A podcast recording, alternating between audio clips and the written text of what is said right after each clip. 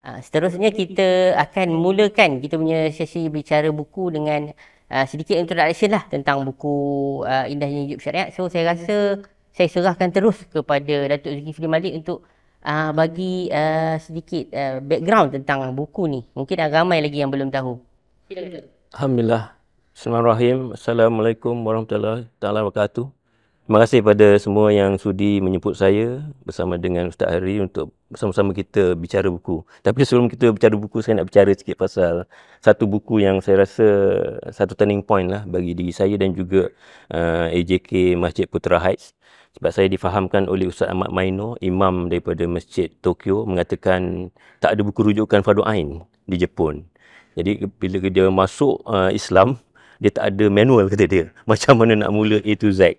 Jadi setelah saya berbincang dengan Datuk Zahzan dan juga Tuan Haji Wahab di apa tu Telaga Biru, beliau mengatakan bahawa antara buku Fardu Ain yang terlaris di Malaysia yang jualannya lebih daripada sejuta iaitu buku Ustaz Ismail Kamus. Maka kami pun uh, mewujudkan satu tim untuk uh, menterjemah buku tersebut dan of course cari dia punya penaja dan alhamdulillah pihak Bank Rakyat merupakan penaja utama untuk projek kali ini. Alhamdulillah kita telah mencetak seribu buku dan kami difahamkan Masjid Putra, Masjid uh, Masjid Negara dan Masjid Shah Alam merupakan uh, dan juga Masjid Besi depan ni merupakan masjid yang paling ramai orang Jepun hadir. Jadi kami berharap uh, lebih barang dulu bila kita buat buku ni kita ingat kita nak bagi pada orang-orang Islam yang berada di Jepun.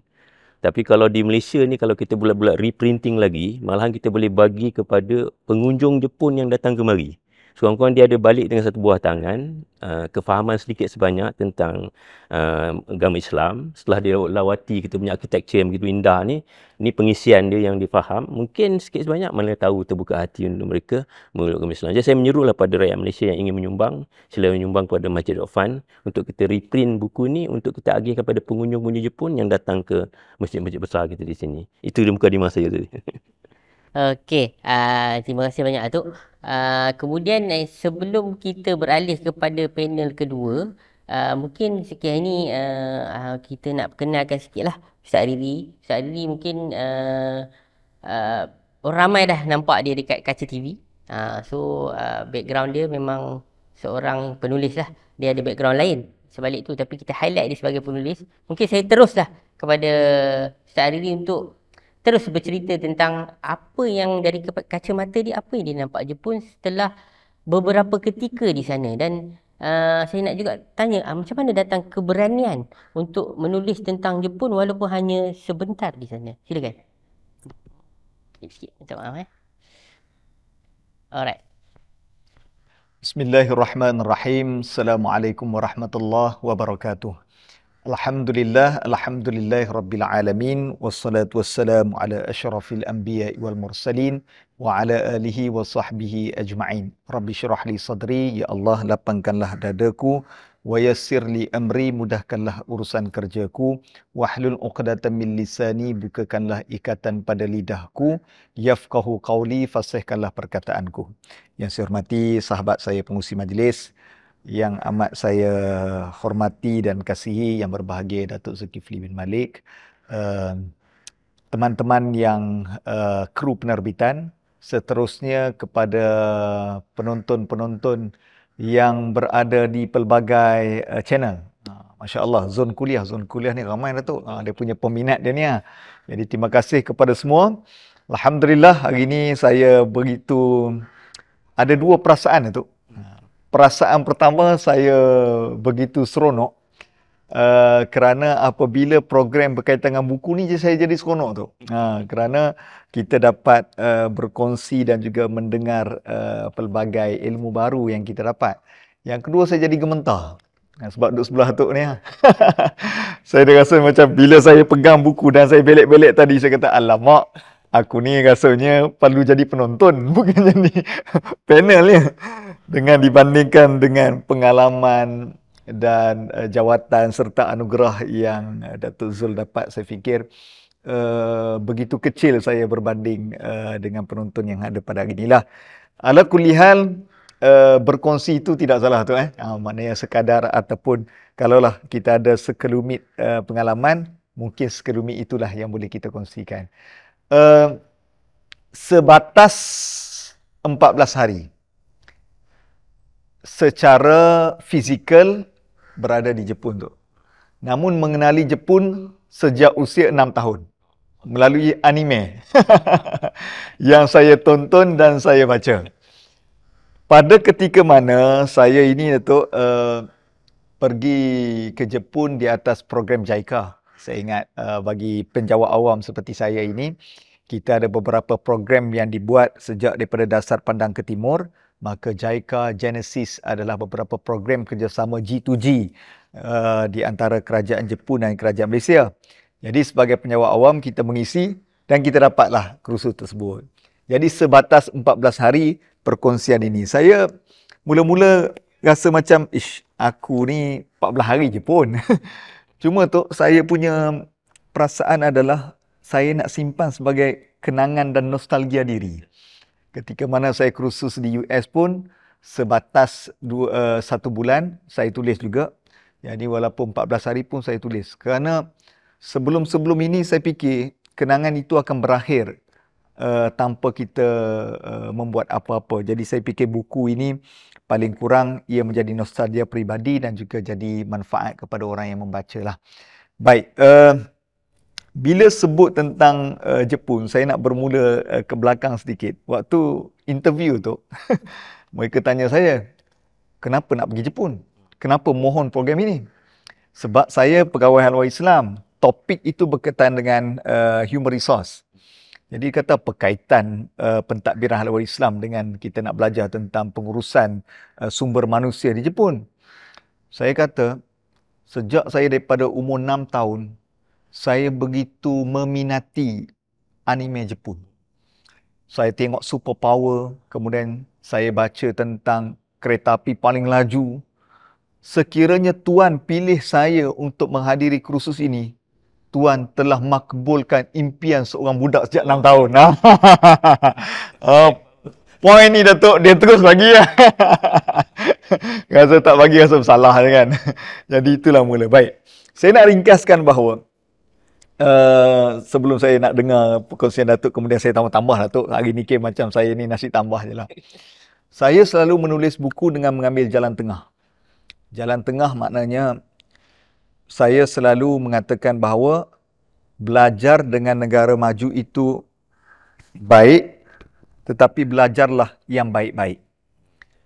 Saya selalu ambil jalan tengah, tidak terlalu memuji negara orang dan tidak merendahkan negara sendiri. Semua buku travelog saya mengambil jalan tengah dan saya tidak saya kurangkan kritikan saya kepada negara yang saya lawati kerana menjadi mata lalat itu boleh melihat kekotoran. Menjadi mata lebah itu melihat kebaikan. Jadi saya mengambil jalan untuk menjadi mata lebah melihat apa yang baik dan saya kongsikan yang baik-baik. Pada masa yang sama, saya sesekali tidak akan merendahkan, membandingkan negara ini dengan negara lain kerana Tuhan meletakkan geografi masing-masing mempunyai kelebihan dan saling belajar di antara satu sama lain blok-blok benua ini diatur oleh Tuhan untuk kita belajar dan berkelana lah seperti mana dalam surah Al-Mulk. Oleh itu, apabila saya lihat apa yang baik di Jepun, maka mudah-mudahan ia dapat belajar daripada negara kita. Apa yang baik di negara kita, mudah-mudahan dapat dipelajari oleh orang Jepun. So inilah konsep li ta'arafu yang Allah Ta'ala rakamkan di dalam Al-Quran dan saya lihat dalam buku Datuk ini juga pada prakatanya pun memetik pada ayat surah Al-Hujurat ayat 13. Maka inilah konsep yang dipegang li ta'arafu. Berkenal-kenalan, maka yang baik di sana kita belajar, yang baik di sini kita kongsikan kepada mereka dan saya begitu uh, teruja dengan projek buku Indahnya Hidup Bersyariah dalam bahasa Jepun ni Datuk. Kerana apa? Saya terfikir bila Datuk serahkan kepada Datuk Salahuddin tadi Ustaz Salahuddin tadi, saya terfikir kotar lah tu. Piala Dunia baru ini. Hmm. Souvenir yang diberikan kepada setiap penonton yang masuk menonton Piala Dunia adalah minyak atar, sedikit uh, pamphlet buku berkaitan dengan Islam, kemudian kayu gaharu dan juga dia macam souvenir lah yang yang uh, menceritakan tentang beauty of Islam.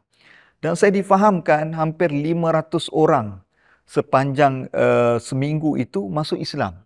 kerana souvenir-souvenir begini. Mungkin bagi kita alah bagi je pun. Tetapi ia memberi satu uh, kita katakan buah tangan untuk mereka berfikir. Mungkin ada yang datang mungkin sekadar untuk melawat masjid. Tapi mungkin dia balik ke rumah dia fikir menyelak-nyelak buku ini dan akhirnya sampainya hidayah Allah kepada mereka. Jadi saya begitu seronok dan uh, apa ni uh, ucapkan tahniah kepada datuk-datuk ni orang kuat masjid. Saya pun segan juga. Jadi mudah-mudahan ia memberi manfaat lah. Uh, jadi itu sekadar mukadimah lah Tuan Pengurusi. Tak apa, tak apa. Ya. Okey, seterusnya tu uh, berbalik kepada tajuk uh, program kita hari ini. Uh, tertib uh, berguru. Apa signifikannya tu uh, tajuk ini yang kita nak cuba bawakan pada program ini tu? Alhamdulillah, tahun lepas genap 40 tahun eh, Dasar Padang ke Timur dan saya ingat lagi ketika Dr. Mahathir melancarkan Dasar Padang ke Timur, dia sebutkan pada kita bahawa kita harus meniru benda-benda yang baik tabiat baik, working ethic, uh, juga business ethic orang Jepun untuk dibawa balik ke Malaysia. Itulah asas dasar tu, uh, dasar itu telah di, diwujudkan. Itulah Ustaz Airiri pun dapat pergi sana bawa JICA. JICA punya program pun under Lukis Policy. Saya pun pergi belajar ke Jepun di bawah Dasar Pandang ke Timur, anjuran JPA. Jadi memang ada banyak program-program ke arah tu. Jadinya bila saya sampai ke sana sebagai batch pertama, uh, cabaran saya lah macam mana saya nak menerobos dia orang punya circle. Jepun ni dia kata wa, dia panggil wa tu as a circle ataupun nakama. Nakama ni ialah dia punya kelompok lah. Bila saya masuk itu Suhaci University, maknanya saya dah jadi nakama dia. Saya dah jadi dia part of dia punya circle. But macam mana saya nak penetrate? Ha, di situlah uh, teknik-teknik kata orang pun macam mana nak mereka terima kita seadanya. Saya nak dia terima saya sebagai Suzuki, bukan Zulkifli ha, jadinya macam mana kita nak penetrate tu satu benda yang saya terpaksa usaha dan saya difahamkan di Jepun bila sampai je ada seorang senior yang akan in charge kita. Ha, memang universiti dah rupanya bila saya nak diletakkan ke universiti tu kita dibenarkan untuk tinggal di asrama. Jadi rupanya dia dah buat ballot undi. Siapa yang nakkan pelajar asing ni berada dalam bilik mereka masuk untuk so dalam banyak lah kan, saya, dipilih uh, Mr. Yoshida. Yoshida San tu yang dapat saya. Dia senior saya dalam bilik saya bilik kita empat orang. Tiga orang Jepun saya seorang Melayu lah dan di situ saya lihat bahawa Yoshida San ni telah macam di di apa tu dah diberi mandat untuk menjaga saya sebagai senpai. Senpai Kohai ni mana senior junior. Dia senpai saya, dia mentor saya, saya lah dia punya mentee. Bermula daripada sampai tu dia bawa saya pergi beli tilam, bantal, baldi apa semua. Sampailah kita buka akaun lepas tu pergi pula majlis bandaran untuk dapatkan alien card dan sebagainya. Semua dia buat. Saya ingat sampai situ saja. Apa lebih itu pembelajaran kita, monitoring. Dia bukan bila dia akad nak jaga kita tu, dia akad sebenar-benarnya. Ha, jadi ini dari ni yang saya kata saya nampak tertib dia. Jadi macam mana saya pula nak beli jiwa dia? Ha, jadi di situlah Maggie Mi main peranan.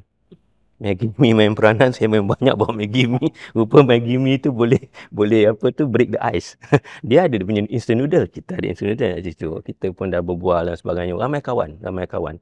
Dan uh, di situ macam balik pada Ustaz Ari cakapkan, kita kalau nak fokus pada dia orang punya benda yang tak baik, banyak je benda tak baik kat Jepun tu. Tapi kalau kita datang fokus pada benda yang baik, banyak benda baik yang kita kita boleh dapat. Jadi saya bila kata nak menerobos masuk nakama dia tu ada beberapa cara. Pertama dari segi uh, berkawan dengan mereka di asrama, maknanya saya ambil tanggungjawab salah satu tanggungjawab yang saya masuk di Tirusta tu ialah membersihkan toilet, membersihkan tempat mandi, uh, jaga telefon, apa jadi operator. Jadi kita ada rutin kita. Jadi itu antara benda yang kita tak ada asing, kita macam dia orang juga. Ha, kemudian bila saya masuk uh, kelab badminton mereka, saya walaupun saya lebih main, boleh main lebih baik dari mereka, namun saya tetap dikira sebagai junior, kita kerja kita rentang net, bersihkan lantai, kutip bola shuttle, itu kerja kita. Kita kena merendah diri. Jadi di sini kita membeli jiwa ni atau nemawashi dalam bahasa Jepun merupakan satu faktor penting lah. Kalau kita nak berguru, kena ada sikap membeli jiwa ni. Mana beli jiwa orang itu. Jadi ini saya bawa hinggalah masuk ke dalam alam-alam korporat, alam saya berniaga, tak kira apa pun ketika saya nak buka kolej saya di di Kuala Lumpur ni, pusat bahasa Tokyo tu, uh, saya punya mentor ialah Profesor Derajun Kuaziz. Macam mana nak beli jiwa dia? Dia seorang nama besar. Vice Chancellor Universiti Melayu untuk 20 tahun. Kan? Macam mana nak beli jiwa? Jadi kita kena pandai beli jiwa. satu benda yang saya buat, I become a very good listener. Dia akan bercakap satu jam, saya mungkin keluar dari mulut saya tak sampai 10 atau 12 perkataan pun. Listen and listen and listen. Uh, tapi kalau kita banyak bercakap, I think mentor kita pun tak apa suka kita lah. Jadi kita good listener. Itu antara benda. Dan apa disuruh, dan kita buat mula mengkaji expectation. Sebelum dia nak, kita dah buat. Ha, itu yang penting. Ha, itu kita ke arah tu. Banyak benda yang saya kaji. Dan bezanya antara mentor dengan consultant, ialah consultant dia bayar duit. Mentor free of charge. Ha, dalam hidup saya, Alhamdulillah, setiap perniagaan saya ada mentor-mentor saya. Ini kata, uh, saya kalau tak dapat benda dari Jepun dulu, tak, tak mungkin saya boleh jadi anak didik yang terbaik lah. Because saya belajar dekat dia orang macam mana beli jiwa. Sebab di Jepun, dia punya prinsip ialah sensei no senakamade manabu. Maknanya belajar dari belakang sensei, belakang bahu sensei. Kalau sensei tu potong ini, kita pun potong je. Dia buat ini, kita buat gini. Ya, jadinya kita tak tak boleh mempersoalkan. Kita tengok, kalau kita nak tanya, kita tanya keliling. Kenapa sensi buat macam tu? Ha, itu tertib-tertib dia. Kita, kita menyansang bertanya tu, itu melanggar tertib. Ini antara benda-benda yang saya perhatikan, saya adaptasikan dalam kehidupan saya hari ini, I become a very good listener rather than talking. Saya rasa macam mana ilmu kita ada pun, orang lebih banyak ilmu dari kita. Jadi kita no harm listening. Saya suka mendengar. Itu antara dua faktor lah, uh, CD. Kalau kata kita nak berguru ni, pertama, membeli jiwa. Kedua, kita bila kita dah tahu cikgu tu suka apa, Ha, buatlah sebelum dia minta minta. sebelum dia minta kita buat dulu. Ini boleh tips uh, untuk membahagikan isteri pun bagus juga. Oh, Beli jiwa isteri bagus. Okey, uh, berbalik kepada yang Datuk cakap tadi beli jiwa and then kita kita tahu apa sebelum nak nak maksudnya untuk guru nak apa tu kita dah prepare lah. Macam dulu-dulu ada ada orang Melayu dulu khidmat kepada guru. Dulu bawa air untuk basuh basuh rumah guru kuk, uh, apa uh, apa bawa mak- beras apa semua. Pada pendapat uh, Ustaz Riri lah. Kita ada kekuatan orang Jepun ada kekuatan macam imam cakap tadi kita orang timur. So mungkin apa kekuatan orang timur ni yang menjadi jati diri kita yang kita boleh uh, tunjulkan sebagai tertib kita dalam berguru Masya Allah. Saya setuju apa yang uh, Datuk sebut tadi. Kemudian bila Datuk cerita tu macam flashback balik ya tu. Waktu kursus dulu, oh betul betul betul begini kan. Waktu saya kursus dulu ada seorang tu, dia ni junior officer uh, di di JICA Jepun lah. Kemudian kerjanya tu, saya tengok dia. Bila kami pergi lawatan apa, kerja dia hanya dia sekejap duduk depan, sekejap duduk belakang. Kemudian dia jaga jalan supaya kami tak ni sebagainya. Dan apabila uh, apa ni dia punya senior officer tengah nak bentang apa-apa dia minta dia akan datang dan dia akan menunduk bagi barang. Ui, saya kata lain macam dia ni ni. Kemudian bila naik bas saya duduk tepi dia. Saya tanya ni awak grade berapa? awak ni kumpulan sokongan ke kerana dia sebut dia junior officer. Dia baru masuk dalam uh, setahun. Jadi saya kata, oh, so dia kata macam Datuk sebut tadi. Dia begitu hormat kepada senior officer dan dia berguru sampailah dia dapat tugas uh, sesuatu tugas barulah dia melaksanakan dengan apa yang diarahkan. Maknanya hormat dan beli jiwa bos ni rupanya adalah tips kejayaan dalam pekerjaan lah. Cuma saya nak tarik bila sebut tentang budaya timur dan hormat ni. Uh, saya biasa dengar tu tentang uh, masa. Maknanya value of time bagi negara orang Jepun ni memang banyak-banyak cerita lah. Tapi semuanya cerita-cerita tapi bila saya alami sendiri, saya kata orang Jepun, dia bukan menghormati masa. Tapi dia menghormati masa orang lain. Wah, itu bahaya. Abang ipar saya, Datuk, dia belajar di Jepun, degree, master dan dia kerja Jepun. Balik daripada Jepun, dia kerja kat Malaysia, stres. dia asyik cerita. Saya kata, alamak aku pula yang kena bagi counselling kat dia. Bila dia buat appointment, contoh pukul 10, Orang tu datang 10-10. Dia tension. Saya kata cool man. dia tension. Jadi waktu saya uh, JICA ni tu, lima hari terakhir kami uh, dibawa ke kawasan pergunungan namanya Gunma. Di Mina kami Gunma. Jadi duduk di keluarga angkat. Jadi saya lima orang duduk di satu keluarga angkat. Uh, Murata Yuki dan juga Kumiko. Pasangan suami isteri. Baik. Pada hari Ahad, dia ajak kami pergi piknik pergi piknik dalam saya fikir uh, berapa ya dalam dua jam perjalanan lah sini ke Melaka begitulah. Kemudian bila sampai uh, dua jam perjalanan santai kawasan pegunungan cantik ni, masa bila kami tengah piknik tengah seronok tiba-tiba dia kata jom kita kemas nak balik sekarang. Kami ni tengah happy nak piknik. Kami kata eh tak apa biar dulu dia kata tak boleh kena balik sekarang. Saya pun kata tak apalah ikut uh, ayah angkat punya uh, uh, arahan kita pun kemas-kemas-kemas balik. So dalam perjalanan balik tu sepatutnya dua jam perjalanan uh, pergi, balik dia hanya buat sejam. Dia, dia speed 140 160. Dia pula tak boleh berbahasa Inggeris tau. Hmm. Jadi kebanyakannya kami bercakap dengan uh, translator ni hmm. Google lah, Google Translate. Kemudian dalam perjalanan tu saya tanya dia. Saya kata kenapa laju sangat ni? Jadi sambil bila nak dekat sampai dia kata kamu kena solat hmm. jam satu setengah. Salat zuhur satu setengah. Saya pun fikirlah. Saya kata macam mana dia tahu kami perlu solat satu setengah. Kemudian dia kata kamu yang bagi tahu. Akhirnya saya teringat sebelum kami berkursus tu kami kena isi satu form. Nak solat. Ya, uh, apa kamu punya permintaan untuk duduk di keluarga angkat. Jadi saya telah buat dua permintaan dengan kawan-kawan saya. Pertama makanan halal, yang kedua waktu solat. Jadi rupanya dia dapat maklumat itu daripada penganjur. Jadi dia sampai tepat satu setengah, Kemudian kami naik ke bilik, dia ketuk bilik lagi. Dia tanya, dah solat belum? Akhirnya kita relax, orang muda-muda duduk lepak je kan. Kami kata, kejap-kejap oh. Dia kata, solat sekarang.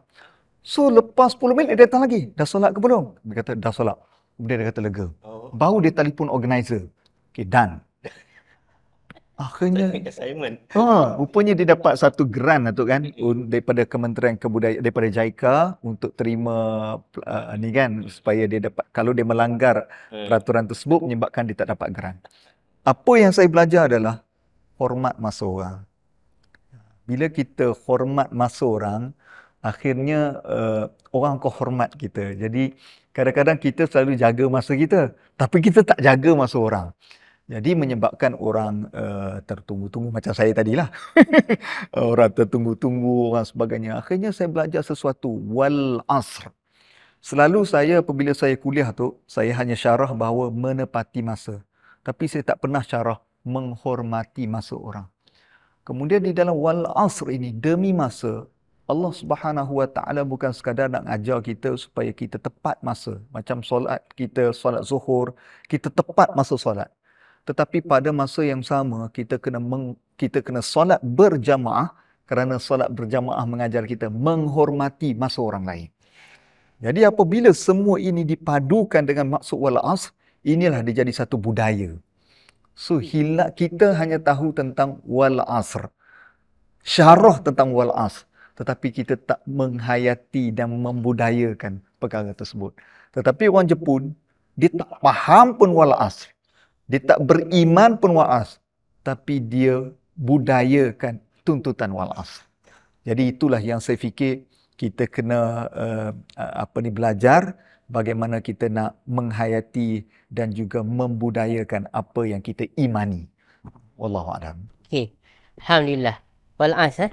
Okey, demi masa kita ada sikit masa lagi Datuk. Sebab saya dipahamkan Datuk pun ada ke ada event kenduri dan tuan pun ada uh, keperluan.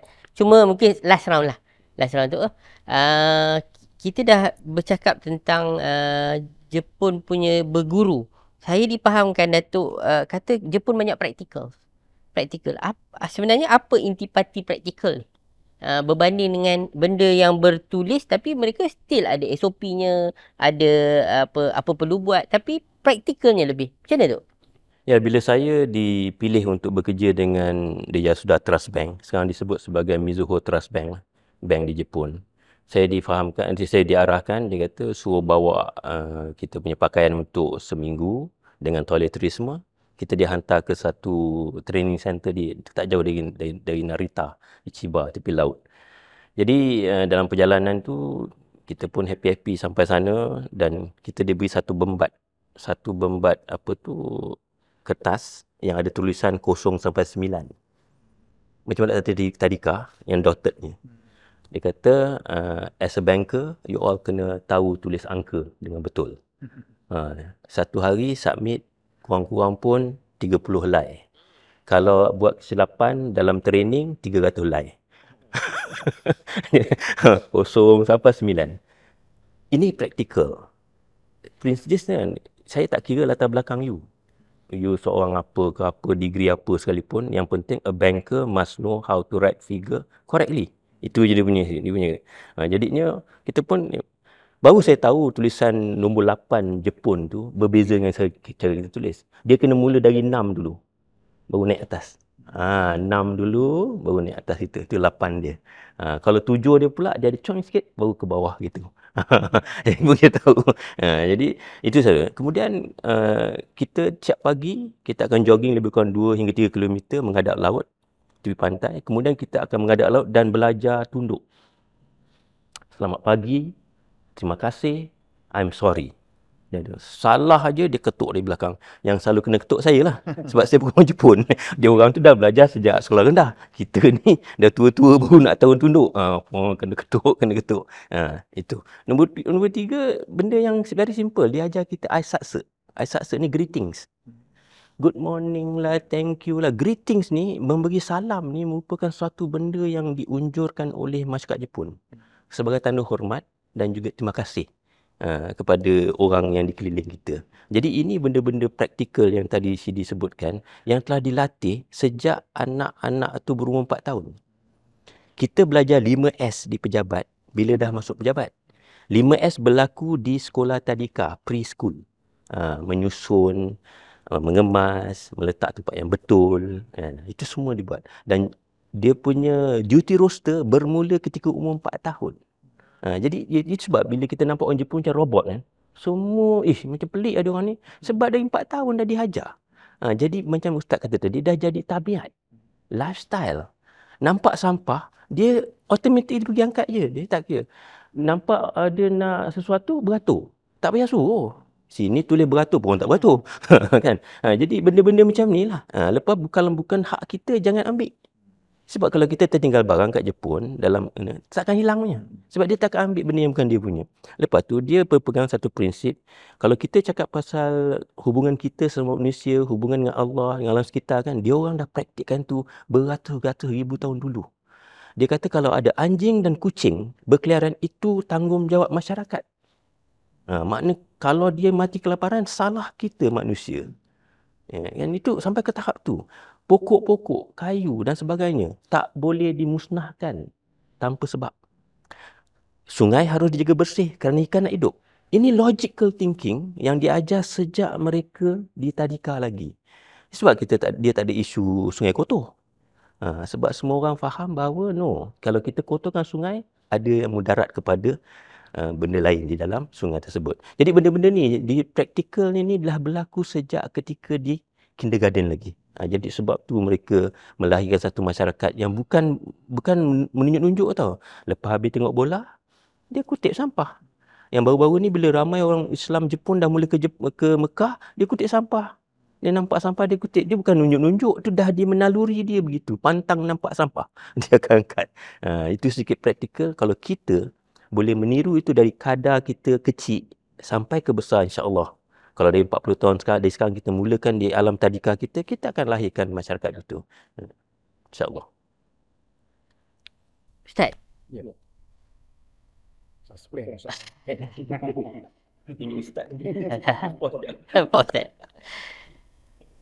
Teladan yang daripada Jepun kita nak wariskan kepada uh, generasi seterusnya. Mungkin apa yang uh, Ustaz nak sampaikan daripada buku ni fokus terutama kepada anak sendiri. Hmm. Baik, uh, saya setuju apa yang Datuk sebut adalah kita perlu bermula dengan pendidikan. Tidak ada jalan pintas untuk kita dapat satu budaya yang baik tanpa melalui proses pendidikan yang betul. Jadi, ia mesti bermula, saya setuju apa yang Datuk sebut tadi, praktikal, kemudian dia dia bermula daripada sekecil-kecil perkara sampai sebesar-besar perkara. Jadi saya fikir mak ayah perlu bermula daripada rumah bermula daripada rumah macam greeting, memberi salam. Jadi kalau hari-hari kita memberi salam, sebenarnya salam Islam ni lebih hebat sebab as-salam dia mengukir senyuman huruf sin. Ya, Assalamualaikum dia datang dengan ucapan dan Assalamualaikum dia ada tiga. Sejahtera, warahmatullah, rahmat Allah, wabarakatuh, berkat. Jadi kita bagi pada orang sejahtera, rahmat, berkat. Orang pun jawab, Waalaikumsalam warahmatullahi wabarakatuh. Untuk kamu juga. Jadi benda yang kecil-kecil ini. Kemudian makan. Saya tu bila balik pada kursus. Sebab kita diajar uh, lepas makan kita basuh diri dan sebagainya. Saya dimakan di kantin pejabat saya. Lepas makan, saya cari-cari nak nak angkat ke mana, nak angkat ke mana. Jadi kawan saya, saya sebenarnya saya buat tu saya saja je tu. Saya saja, saya nak tengok, saya nak buat macam social eksperimen lah. Kemudian kawan saya sebut, dia kata, eh hari ni biar lah, dia kata tinggal kat sini je. Nanti makan gaji buta pula pekerja tu. Ah. Akhirnya saya terfikir bahawa negara maju, kita angkat sebab nak bersih.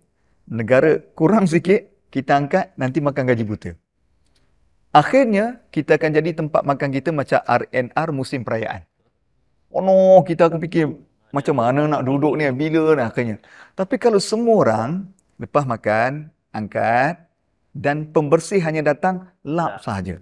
Dia akan jadi cepat bersih. Begitulah saya jumpa di US pun, di Jepun sama. So akhirnya, bagaimana kita nak ubahlah minda kita? Iaitu kita tidak menganggap bahawa angkat itu menjatuhkan kita punya credibility ataupun ni. Maknanya Allah hina kita makan ni kalau kita makan kita bayar kot. Ah kena buang benda tu. Kalau kita boleh turunkan bahawa kita ni nak nak bersih semua, saya ingat melalui isi itulah kita akan dapat budaya yang baik. Yang kedua sebagai penutup adalah jalan untuk membudayakan satu baik tidak boleh berpisah dengan jalan ilmu. Iqra bismi rabbikal ladzi khalaq. Mungkin yang menonton di hadapan saya ni tak semua orang yang akan pergi Jepun, tapi anda boleh melancong ke Jepun dengan hanya membaca buku. Saya sebut dalam buku saya adalah pelancongan buku. Kita boleh menjelaskan sebab ketika mana saya duduk kerusu di US, bapa angkat saya di Reno, dia umurnya sudah 72 tahun tu. Dia di balkoni rumah dia, dia ada satu katil. Tiap-tiap malam dia akan duduk situ melihat bulan. Dan di meja sebelah kanan tu, katil sebelah kanan dia ada satu buku. 500 uh, countries, 1000 ideas. 500 negara, 1000 ideas. Saya tengok apa yang dia baca. Jadi dalam buku tersebut dia ada satu one map dipanggil. Uh, yang diperkenalkan oleh seorang arkitek dipanggil one map. Jadi negara ini ada apa? Contoh negara Thailand ada padi. Apa lebih? Jadi akhirnya kita dapat tahu negara maju sudah bekerja dengan tanah orang lain.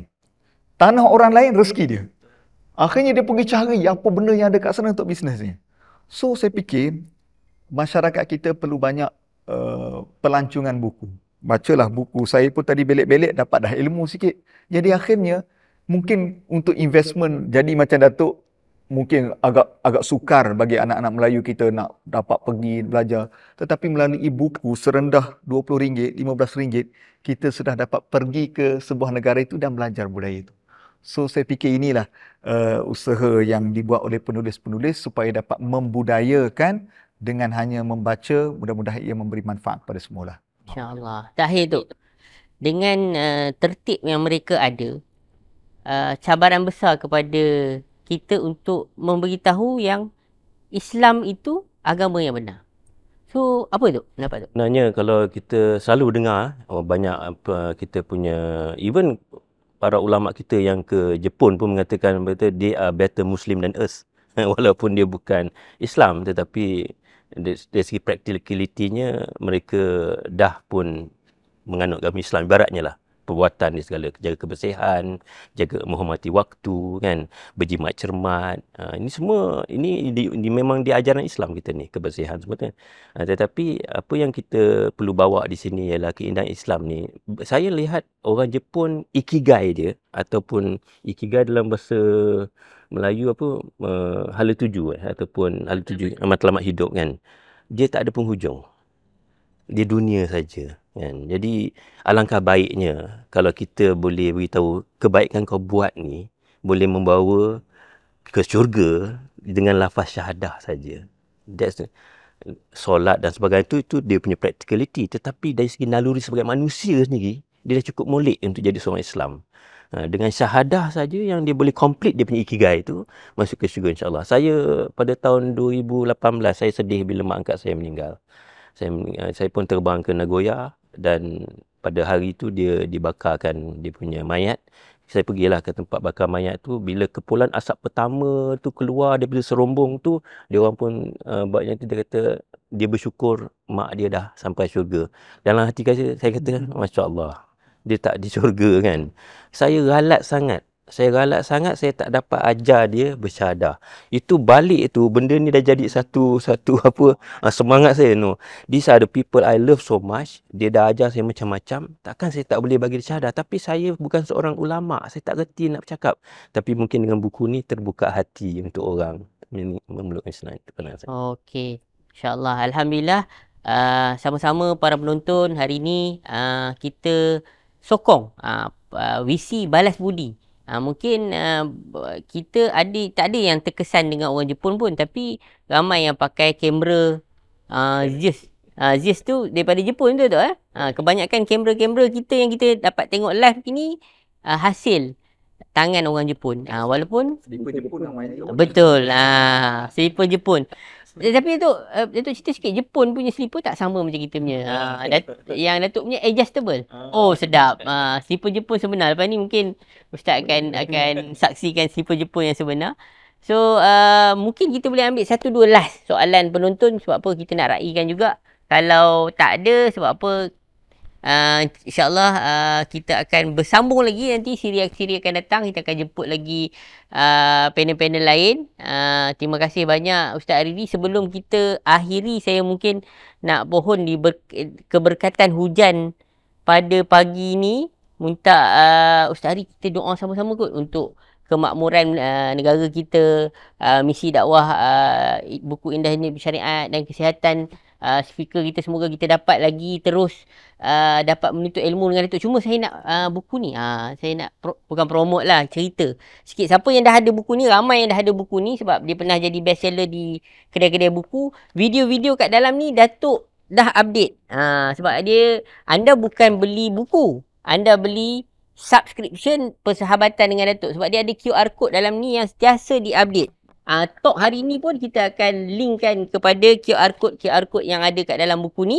Uh, Alhamdulillah uh, itulah uh, continuous learning yang Datuk uh, berikan kepada buku ni. So ini bukan uh, sekeping buku tapi sekeping persahabatan dengan Datuk. Uh, InsyaAllah. Uh, dan uh, kita akhiri juga program ni. Ada tak ada soalan eh? Ah boleh. Ah okey. Kita daripada tim Zon Kuliah terima kasih daripada jauh mereka datang uh, menghadap uh, cabaran yang besar untuk sampai ke Putrajaya. Uh, dipersilakan tuan Bismillahirrahmanirrahim. Assalamualaikum warahmatullahi wabarakatuh. Dan untuk dengan Ustaz, kenapa kita perlu bantu Ustaz awak di Jepun? Sebab dia kata, oh, orang kaya dah. Lepas tu dia dah baik dah, apa dia nak sampaikan Islam kat sana. Antara yang tadi saya sebut tu bila orang kita sayang, orang yang banyak bagi kita ilmu, pengalaman uh, hingga saya jadi apa saya je hari ni, even Maharaja Jepun ni pun uh, uh, iktiraf apa yang saya lakukan hingga saya dapat darjah uh, salah satu darjah daripada Maharaja Jepun. Kalaulah saya tak pulangkan balik dengan syahadah, apa lagi saya nak pulangkan dia orang? Dia dah ada dah disiplin, dia dah ada dah nilai-nilai murni yang kita sendiri nak tiru. Uh, tetapi kalau kita tak pulangkan dengan syurga, I think kita ni tamak. Ah. Kita tamak dan kita ni kedekut. Satu benda yang paling... Bayangkan satu hari Jepun menjadi negara Islam. Yang negara Islam. Katakan separuh atau tiga suku daripada masyarakat Jepun. Dia punya prominensi itu akan menyebabkan negara maju lain buka mata. Ha, kalau Jepun yang sehebat tu memilih Islam sebagai agama dia, dia bukanlah kata dia dia masih mengekalkan adat istiadat dia yang mana member Islamik pun. At same time dia jadikan agama Islam sebagai agama kebangsaan dia. Bayangkan apa jadi dunia ketika itu. Apa pandangan negara maju terhadap Jepun dan agama Islam itu sendiri? When you when you can convince the best person uh, to be with you, you become better lah. Ha, itu je pandangan saya Ustaz.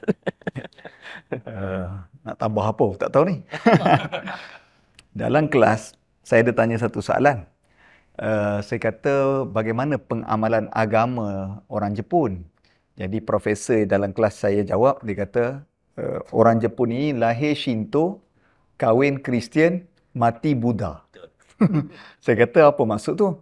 Dia kata kami lahir Shinto tak ada pilihan sebab agama di uh, majoriti adalah Shinto. Kahwin Kristian kerana meriah. Wah, dia kata meriah. Dan mati Buddha pun kerana meriah. Maknanya mereka ni boleh flexibility. Apa yang ditawarkan baik, dia ambil. Satu. Yang kedua, dia kata, saya, saya tanya soalan seterusnya, saya kata, apa cabaran? Uh, kalau macam Malaysia, kami ada cabaran untuk mengekalkan adat budaya Melayu. Sebab globalisasi. Dia kata Jepun pun sama. Sudah sampai anak-anak muda yang sudah tidak mengamalkan budaya baik Jepun. Balik lewat, minum arak, mabuk di tengah jalan dan uh, sudah uh, kerja main-main, tidak kerja dengan sungguh-sungguh, maknanya dia hadapi satu cabaran. Dan anak muda sudah meminati Korea berbanding Jepun. Di uh, apa ni? Itu itu trend baru. Saya kata Malaysia pun sama.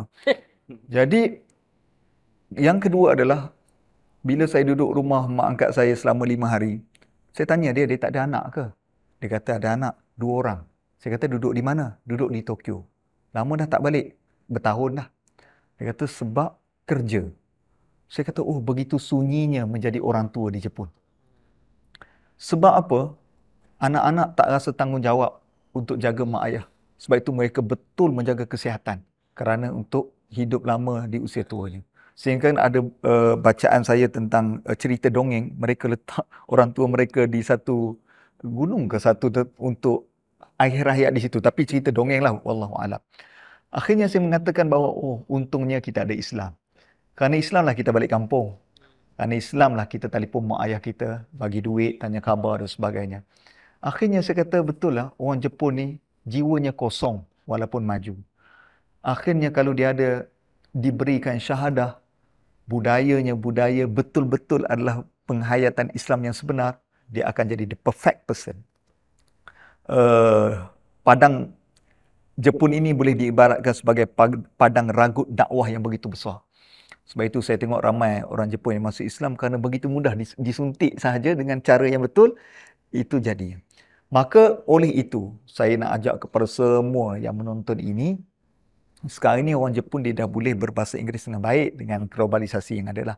Buatlah konten-konten sama ada YouTube, cari uh, penulisan uh, artikel di di blog sebagainya dan mereka cari mereka cari di situ. Jadi kalaulah kita boleh berkongsi dengan baik, tunjukkan Islam ni kita perlu mereka tidak melihat tentang kandungan Islam tetapi apa yang kita pamerkan. Jadi itulah tanggungjawab kita, tanggungjawab saya dan semua untuk mempamerkan satu adab budaya Islam yang baik supaya mereka tertarik dan masuk Islam lah. Jadi saya fikir itulah uh, komen ringkas saya. InsyaAllah kita tutup uh, majlis kita dengan sedikit doa daripada Ustaz. Uh, berkat hujan Allahumma sayyiban nafi'an kita. Uh, tafadhal Ustaz. Bismillahirrahmanirrahim. Alhamdulillahi Rabbil Alamin. Wassalatu wassalamu ala ashrafil anbiya wal mursalin wa ala alihi wa sahbihi ajma'in. Allahumma inna nas'aluka ridhaka wal jannah wa na'udhu bika min sakhatika wal nar. Ya Allah, redhakanlah syurga bagi kami dan jauhkanlah kami daripada azab api nerakamu. Allahumma gfir lana dhunubana wa liwalidina wa rahamkum kama rabbawna sigara. Ya Allah, ampunkanlah dosa-dosa kami, dosa kedua ibu bapa kami yang telah menjaga kami semenjak kecil lagi. Allahumma inna nas'aluka ilman nafi'ah. Ya Allah kurniakan kepada kami ilmu yang bermanfaat. Wa rizqan tayyiba, rezeki yang berkat. Wa amalan mutaqabbala, amalan yang diterima. Rabbana hablana min azwajina wa dhuriyatina kurata a'yun wa ja'alna lil muttaqina imama. Ya Allah kurniakan kepada kami anak-anak dan pasangan yang menjadi penyejuk mata penawar hati kami dan menjadi imam kepada orang-orang yang beriman. Rabbana la tuzigh qulubana ba'da idh hadaytana wa hab lana min ladunka rahmah innaka antal wahhab. Ya Allah jangan kau tukarkan hati kami setelah engkau memasukkan hidayah ke dalam hati-hati ini dan kurniakanlah rahmat daripada sisimu. Rabbana atina fid dunya hasanah wa fil akhirati hasanah wa qina adzabannar. Wa sallallahu ala sayyidina Muhammad wa ala alihi washabihi wasallam. Subhana rabbika rabbil izzati amma yasifun wa salamun mursalin walhamdulillahi rabbil alamin. Alhamdulillah. Okey, alhamdulillah sekian saja program kita. Mohon uh, para penonton boleh terus kongsikan uh, video-video yang kita uh, live hari ini. Terima kasih banyak. Assalamualaikum warahmatullahi wabarakatuh. Waalaikumsalam. Assalamualaikum.